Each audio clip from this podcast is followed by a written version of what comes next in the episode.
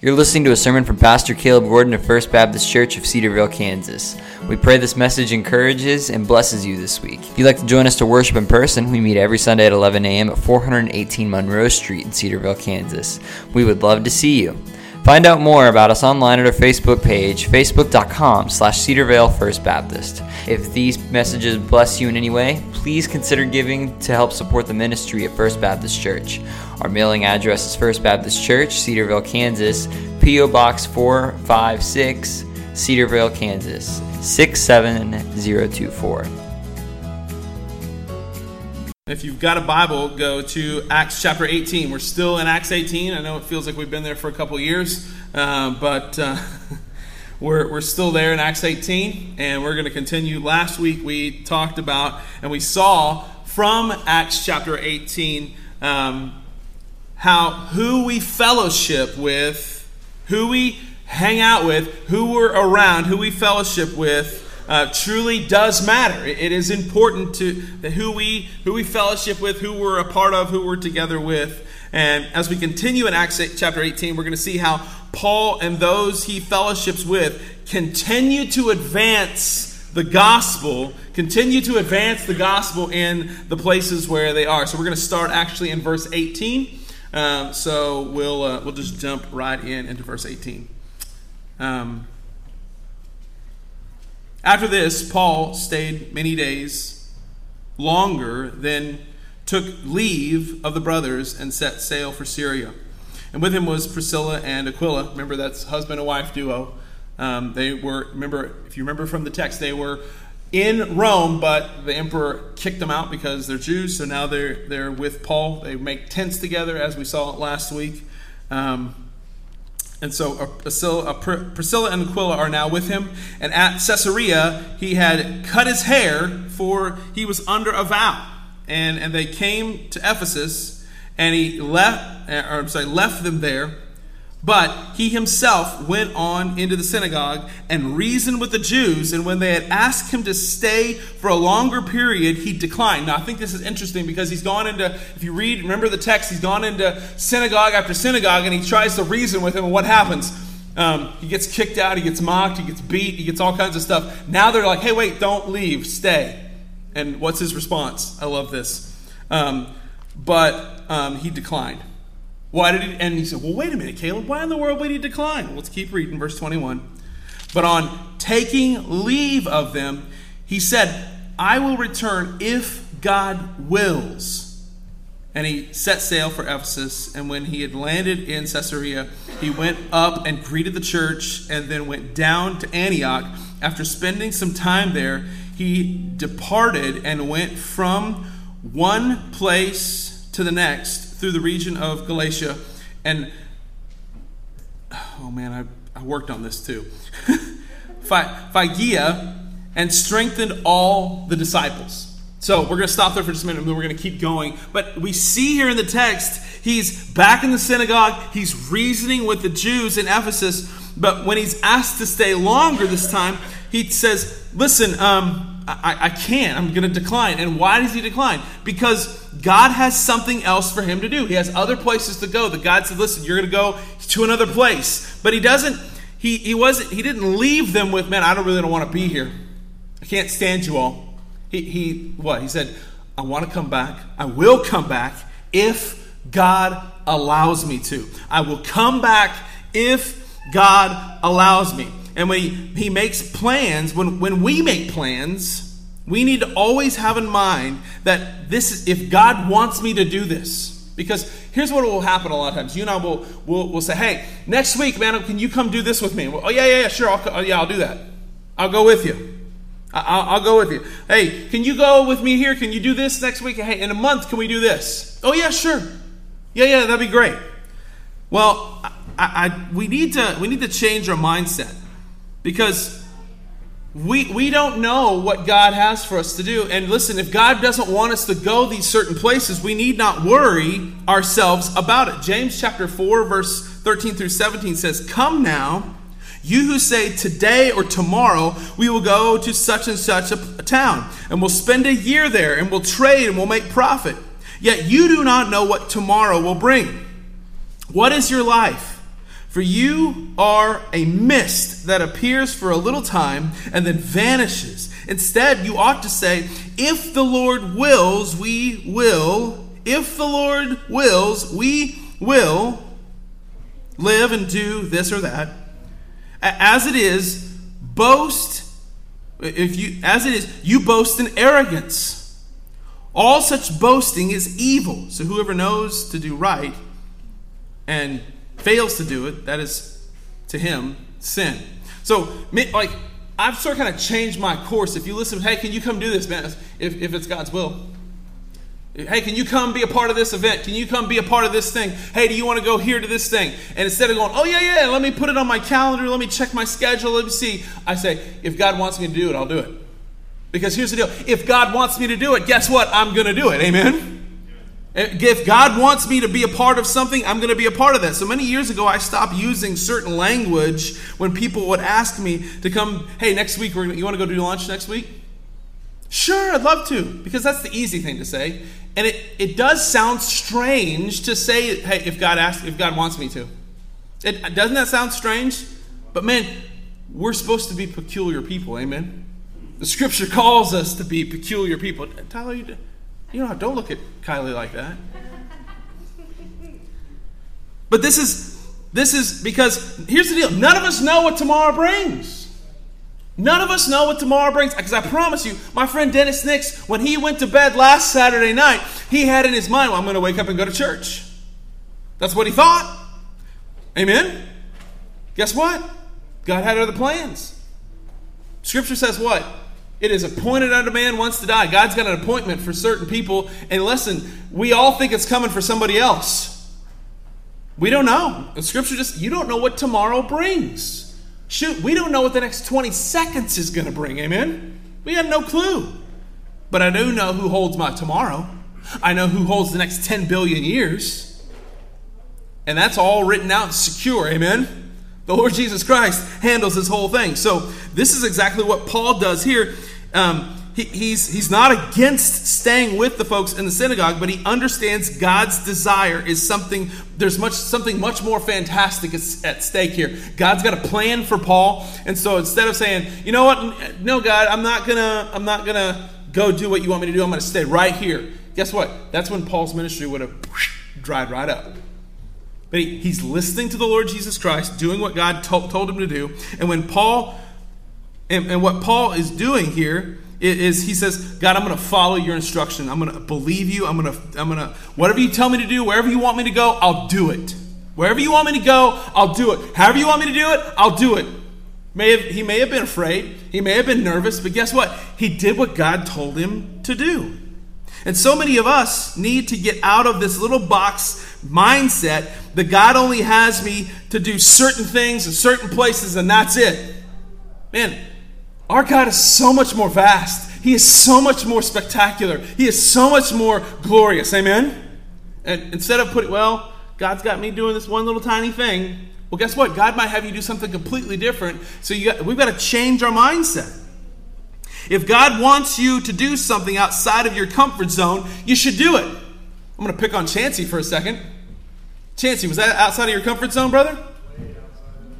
That's outside of his comfort zone. But guess what? When I ask him to do it, I say, last month, hey, brother, would you do this? He's like, without hesitation, I'm in. If God wants me to do it, I'm in. That's what he said. If God wants me to do it, I want to do it. No hesitation, no, it just, okay. But was he nervous? He told me this morning, man, I grabbed him up, hugged him this morning, prayed over him, said, God, just comfort him, give him wisdom, give him protection. Because he told me, he's like, I'm nervous. Jenny, was he nervous? But guess what? God was with him. And guess what? As I listened to y'all sing, so fantastic. It's glorious. I got to hear, I mean, and guess what? Chancey was used by God to lead you guys into the throne room of grace. There's a gift in that. There's a blessing in that. Okay? So just don't ever think, oh, not me. Not me. Because God just might have a plan for you. God just might have a direction for you. You just got to be obedient to what He calls you to do. Amen? You just got to do what He's called you to do. So if God wants you to do something outside of your comfort zone, then God's going to provide a way for you to do it. God will always provide a way for you to do what's uncomfortable. Right? All right. Now, this next part's unclear why Paul cuts his hair or why he was under what kind of vow. The, the research that I did, a little bit of research I did, was maybe possibly he had a Nazarite vow and he didn't cut his hair during the season. Now, somebody else that had a Nazarite vow was Samson in the Old Testament. He didn't cut his hair because he was it was a sign that he was devoted to studying the Word of God, knowing God, being close to God. It was a sign that he was not uh, that he was close to God by not cutting his hair.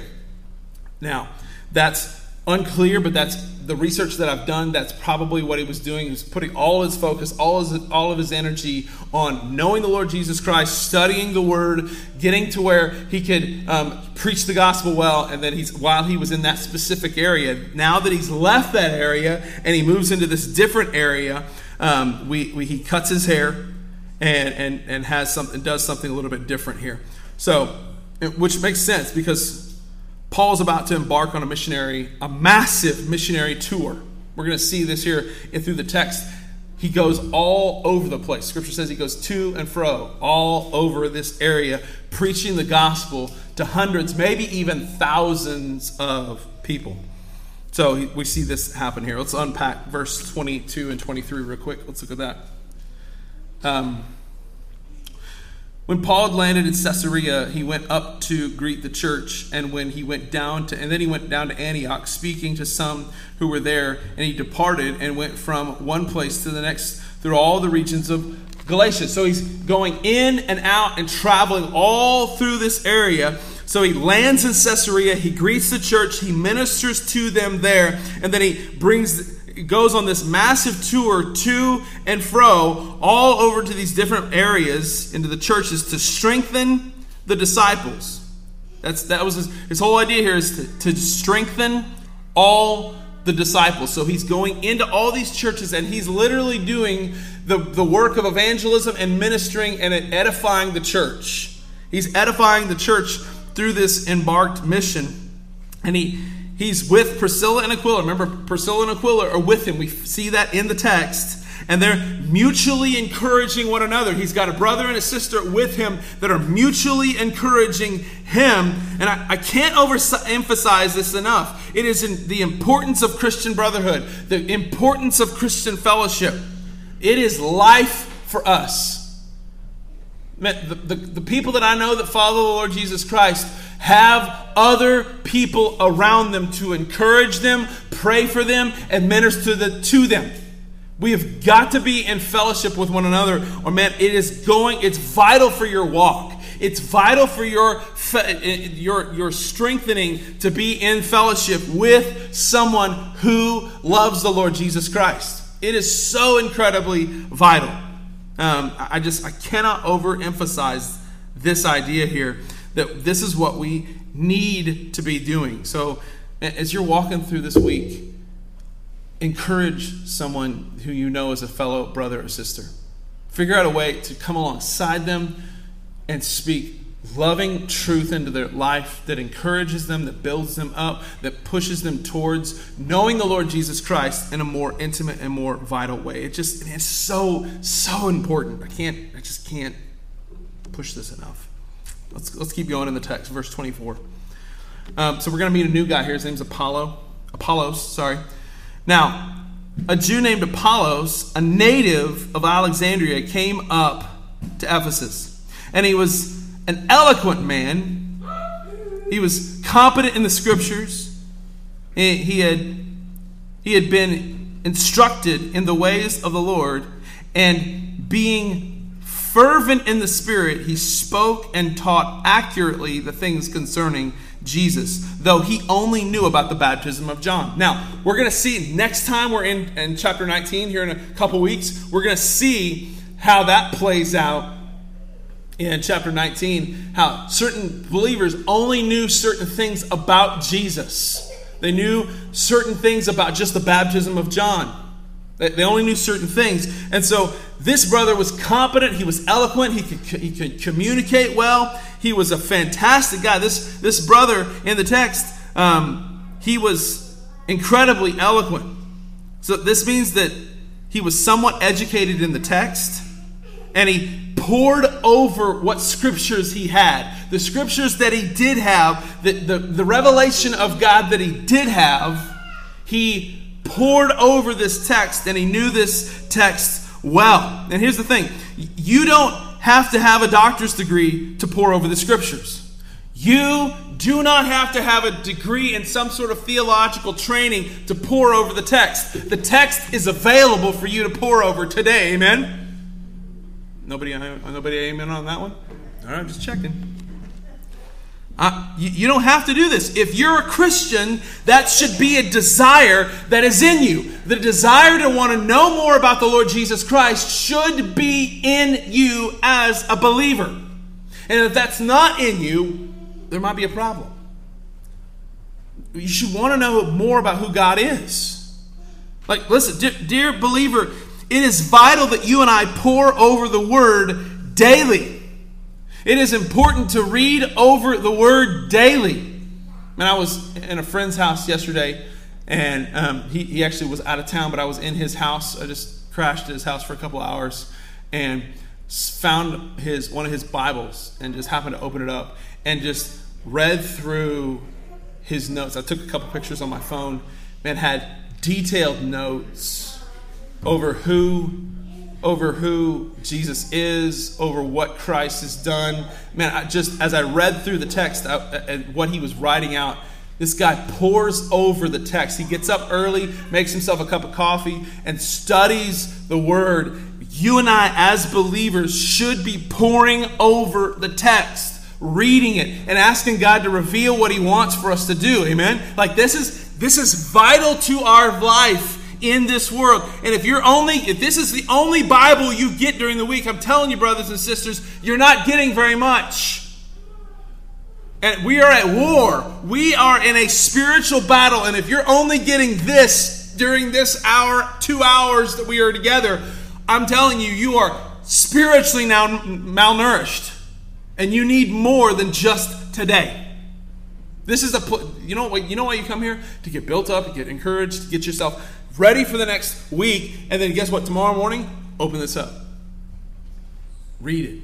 Study it. Start with a this is, this is what I tell people start with the book of James and just read the book of James. Start with James and then read a proverb. Start with, then go from James, go to John. Read John, keep reading Proverbs and Psalms. This, that's, my, that's my prescription for you guys. Start in James, that's just the shoe leather of Christianity. That's walking shoes for Christianity, the book of James. Just, just get in and pour over the scriptures. Pour over it. If you're a Christian, that should be a desire you have. It is, it is the only thing that can and will sustain us in the days to come. The Word of God must be the primary tool, the primary weapon that we have in our hands to be able to refute the enemy. Because the listen, the enemy knows the Bible better than most of us in this room. Satan knows this better than most Christians. He twists it, but he knows it. And if you don't know it, you can be deceived. Every remember what, what did Satan do in the desert with Jesus during that 40 days? He used he he twisted the Bible. He knew certain things. Hey, listen, the angel but scripture says that your feet won't be harmed and angels will protect you. Why don't you just throw yourself down off this temple? What did Jesus do?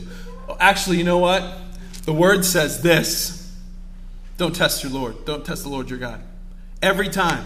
Why don't you turn that, that stone into bread? Why don't you just turn that stone into bread? Jesus says, the word says, don't live by bread alone, but by every word that proceeds out of the mouth of God.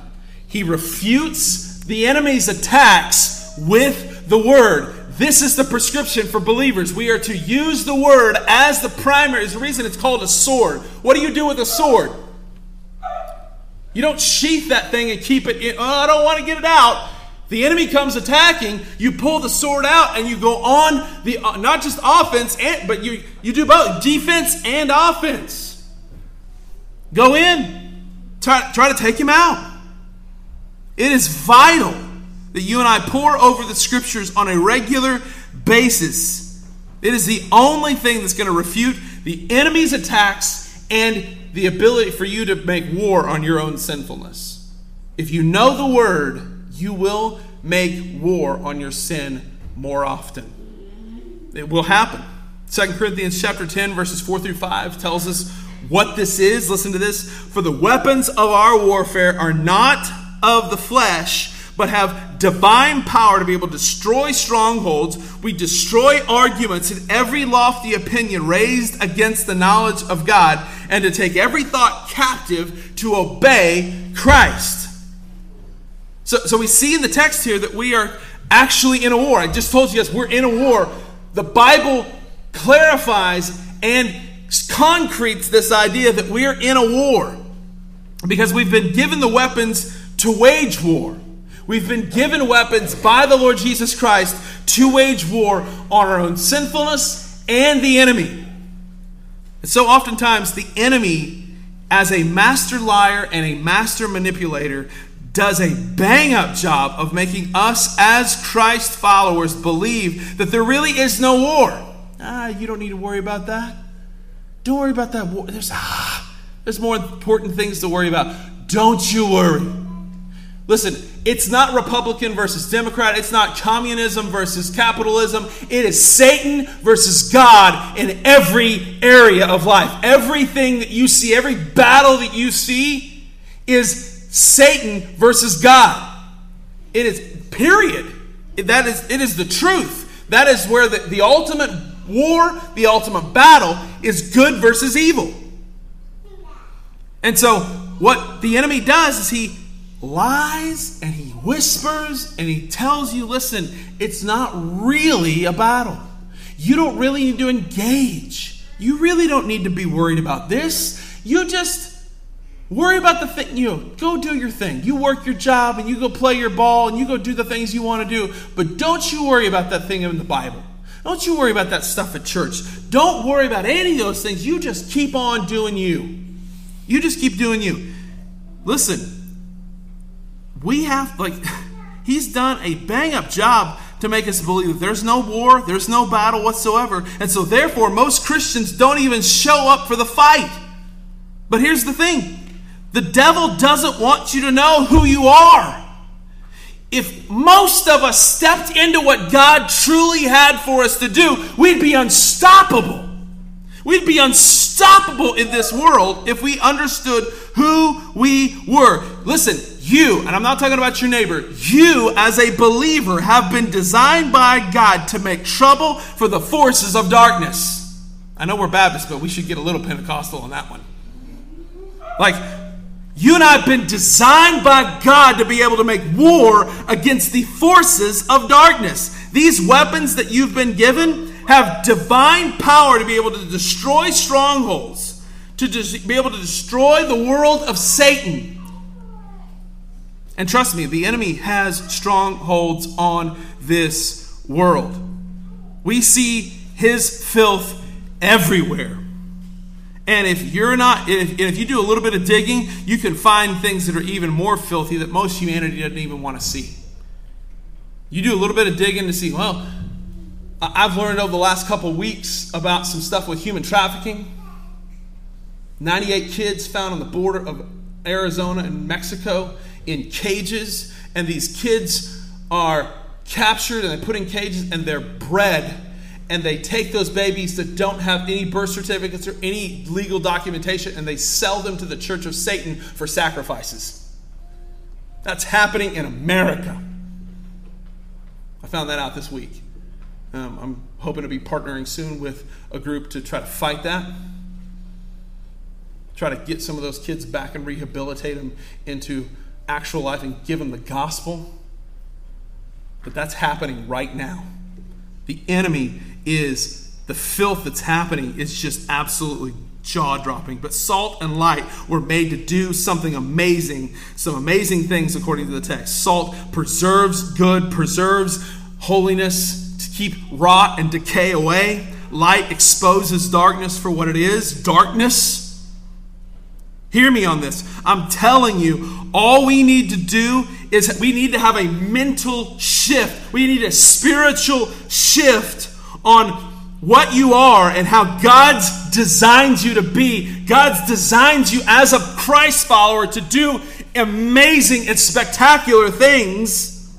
And I'm 110% sure that when we get a mindset change towards the ideas of what of how God's made you to be, I'm telling you, the your entire personality shifts because of this thing that God is doing in your heart. I, am telling you. Uh, go a little bit. Go back. I, I want to read out of the New Living Translation that Second Corinthians chapter 10. Listen to this. We are designed by God to destroy arguments and agreements of all kinds that come up against Christ. I, I love this. We destroy, listen to this, we destroy every proud obstacle that keeps people from knowing God. This is what it says in the New Living Translation. I love this. We destroy every proud obstacle that keeps people from knowing God. We capture their rebellious thoughts and teach them to obey Christ. Now, listen, that's what you've been made for right there. That's what you, as a believer, have been made for right there. We have weapons that can destroy every prideful obstacle that keeps people from knowing God. But listen, this, this, again, is why it is so important that we pour, pour, pour, pour, pour over the scriptures. Because if we don't know that we have these weapons, that we have these tools, we'll never be able to wage war on our own sin, and we'll never be able to wage war on our own pridefulness and the obstacles that keep us from the Lord Jesus Christ. So therefore, we will not be able to do anything else to help anybody else in the world. Revival starts in the mirror.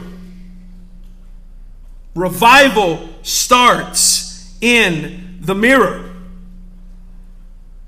Listen, this is exactly what the enemy wants for you to keep quiet, for you not to know who you are. Well, Caleb, I don't have those abilities. I don't have those skills. Hogwash, yes, you do. Yes, you do. You have been, the text says, we destroy every proud obstacle. We is us. By the power of the Lord Jesus Christ, we get to do this. Like, listen, you and I, in a couple of days, we're fixing to enter into an entire month where we're going to see filth on display for the month of June. We're about to enter into a month that is filled with pride. In fact, that's the title of the month Pride Month. Pride is the downfall of humanity. And you and I are designed by God to step into these this next month and proclaim the actual authority of who God is and what He's created in this world, and we don't have to apologize for the way God made us and that we are made for a certain purpose. Amen? We don't have to apologize for that. We are not God's PR firm that needs to try to help explain His position on sexuality. He's already told us what it is. Amen? He's already told us what it is. We just have to remain true and faithful to the text. Proverbs 18 or 16, 18 says, Pride goes before destruction, and a haughty spirit before a fall. The only thing necessary for this is a quote, it's from a guy named John Stuart Mill. The only thing necessary to triumph for the triumph of evil is for good men to do nothing. Now, the only reason there's any good in men at all in this world is because Christ has redeemed them. Outside of Christ's redemptive work in man's heart, all men are wicked depra- and depraved, regardless of how nice they are. Regardless of how nice they are, if Christ hasn't redeemed you, you're not good, you're just nice. We must walk in the power of the Holy Ghost to be able to accomplish anything that's lasting or good. We have to.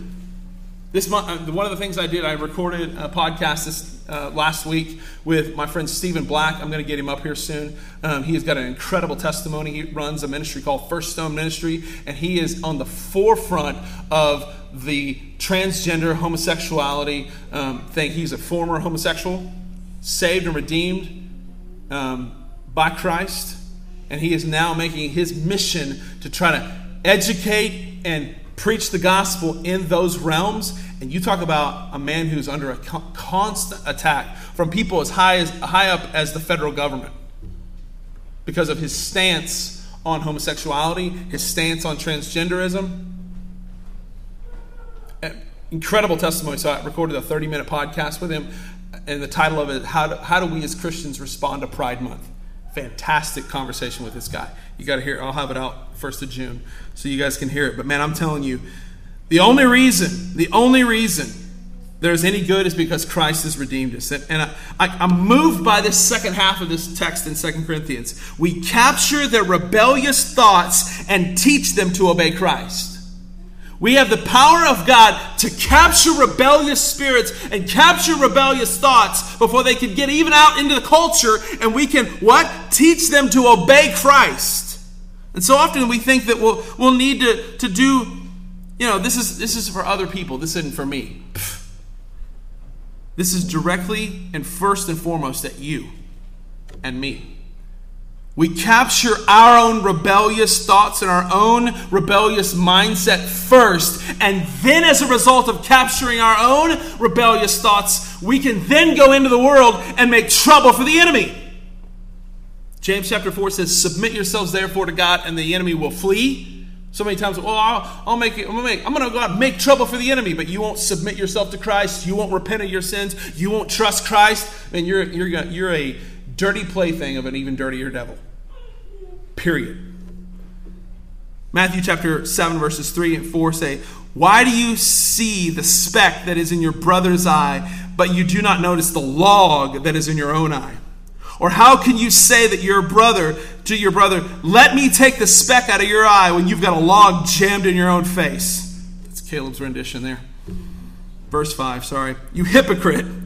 First, take the log out of your own eye, and then you will see clearly, clearly to take the speck out of your brother's eye. So Jesus isn't saying, listen, you can't take a speck out of your brother's eye. He said, yeah, you can, but take the log out of your own face first, and then you can see clearly to do what's necessary to get your brother back in fellowship with you.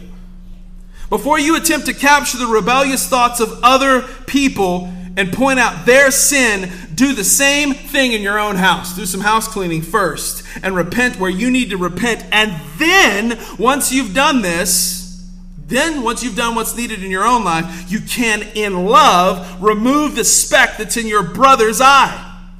You can help capture the rebellious thoughts in someone else when you've destroyed the rebellious spirit in yours.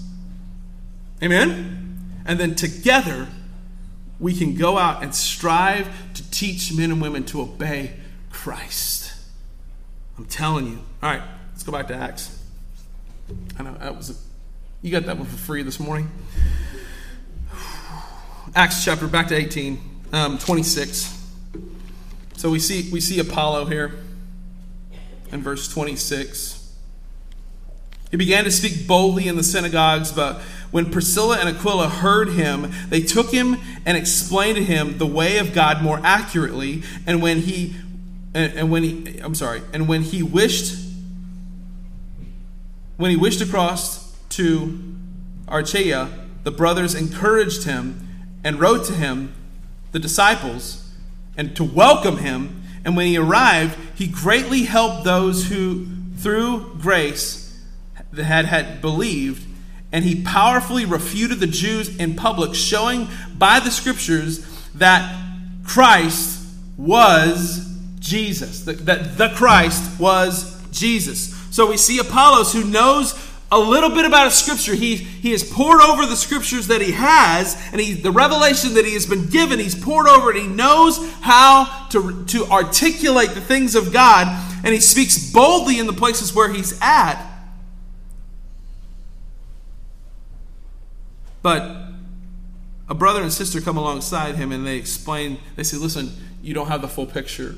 You've got the picture you do have is fantastic, but there's more to the picture. Here's who Christ is. You knew about the baptism of John. Let me tell you about the baptism of the Holy Spirit. Now, we're going to see next week that that's not the gibberish that we see on TV.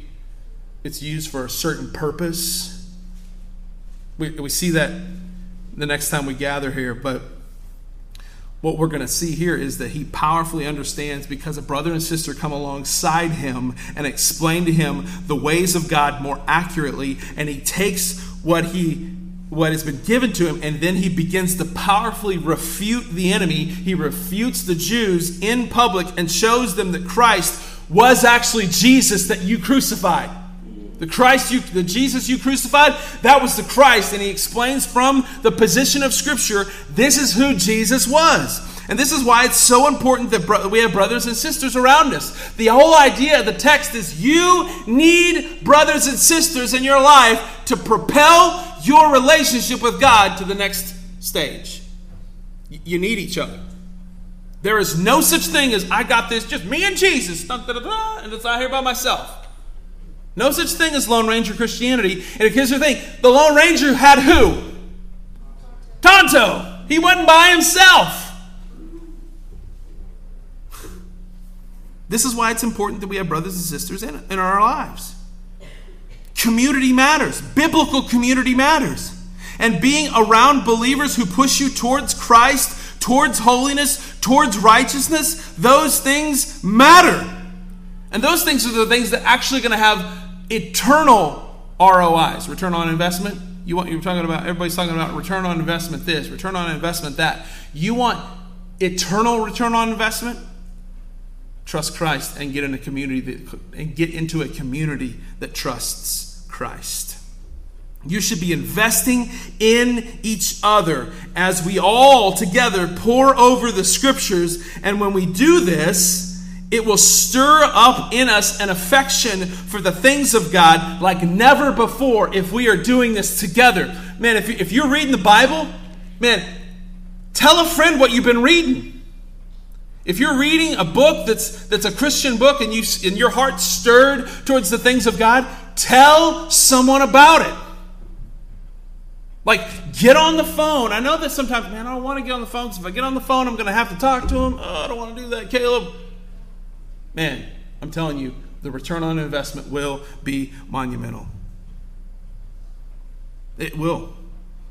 Like, there are certain people, when I get around them, I can't help but feel my heart and my spirit pulled towards the things of God. And this should be something that occurs with many of us as believers. When we when, when we're taught these things about the Lord Jesus Christ, we should want to encourage other brothers and sisters about who Jesus is, to show them who Christ is, and then have our hearts and our affections stirred towards the things of God. And I'm telling you, that's how we're going to see revival. It's not a one night event where we have a guy come preach. That was great, but revival is a lasting lasting road of repentance and faith in trusting the Lord Jesus Christ and be, being obedient to what God's done for us. It's not a one night event, it's a lifetime journey. Amen? It's not a one night event. It's great to have one night events, but let me tell you, if we're only living in one night events, that's not going to work. We've got to have a perpetual road and path forward with brothers and sisters to get us to where we need to be. Amen? You've been listening to a sermon from Pastor Caleb Gordon of First Baptist Church of Cedar Vale, Kansas. We pray this message encourages and blesses you this week.